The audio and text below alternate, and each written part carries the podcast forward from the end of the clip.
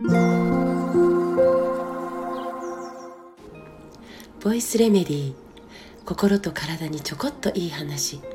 元看護師ホメオパス井上真由美です。今日からはちょっとチャクラについてお話ししてみたいと思います。私たちって肉体的な存在ですよね。言うまでもなく。でも、えー、エネルギー的な存在でもあります。エネルギーなんて言うともう途端にシャッターをガシャン。それ以上喋んないでみたいな、えー、降ろされてしまうことも少なくないですが。でもねでもね私たちの体にはいつも電気が流れてて心臓を動かしていて脳を動かしていてでこれらはちゃんと心電図とか脳波とかそういう検査で目でもあるってことを確認することができますよね。で量子力学的に見たら私たちの体のほとんどはエネルギーで、えー、作られてるというかできてると説明できるんです科学的に。私たちを作っている部品がね、えー、細胞、まあ、それは分子の集まりそしてその分子は原子が作っているわけなんですがこの原子ってもうね天文学的な数集まって私たちを作り上げてるわけですよね。でこの原子って核と電子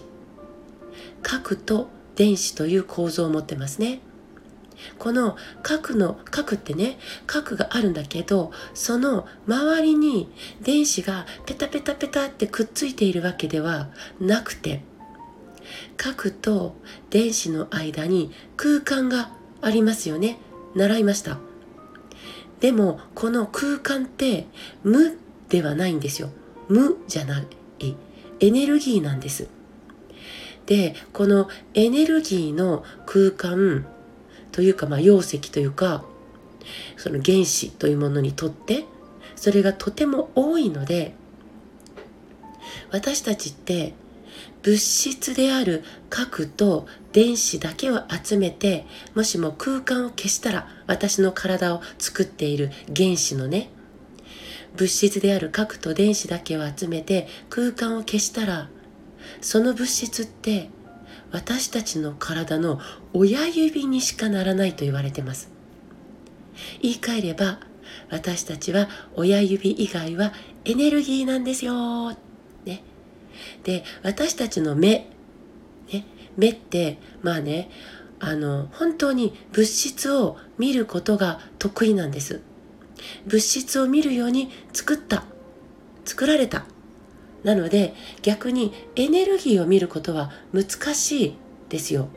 まあ、けどたまにおられますけどね。エネルギー見えちゃう人ね。オーラとかチャクラとか妖精さんとかまあ霊とかね。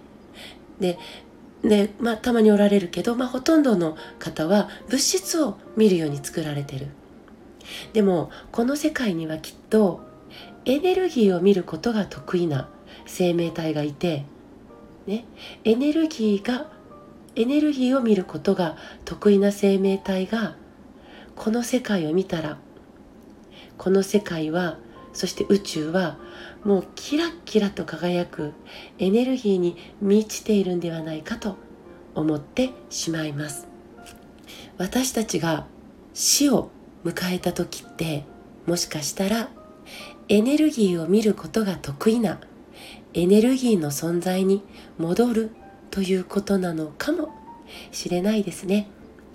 物質を手放してエネルエネルギーの存在になって生きる。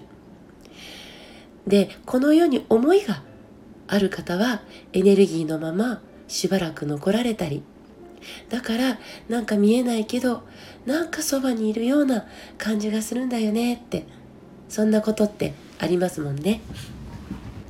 でもこの世をまあある意味卒業したエネルギーたちはエネルギーだからあっち行ったりこっち行ったり自由自在に、えー、旅をして世界中を宇宙中を見て次にまた肉体をも持ちたいかどうかそしてその場合どこに生まれるのかどんなチャレンジをするのかどう生きていくのかを決めたりしてまた戻ってくるのかもしれないですね。という勝手な完全なる勝手なイメージです。やばいですね。これ以上話すと頭がおかしい人になっちゃうかもしれないのでそろそろやめます。で何が言いたいかというと私たちの心や体の不調はもしかしたら私たちのエネルギーの不調から起こってるかもしれないよね。反対に私たちの心や体の好調はエネルギーがとても良い循環で巡っているからかもしれないですよね。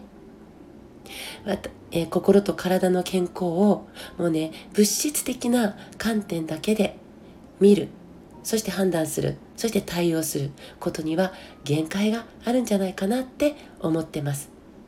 私たちは物質的な存在でありますよでもエネルギー的な存在でもあるという感性を持ち続けることができたら私たちはもっと自然と調和すること人と調和することを楽しめるんではないかなと思って今日からしばらくチャクラのお話をしていきたいと思います。と同時に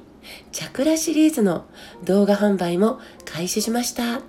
コメント欄に貼りますのでぜひ見てみてください。今日も最後まで、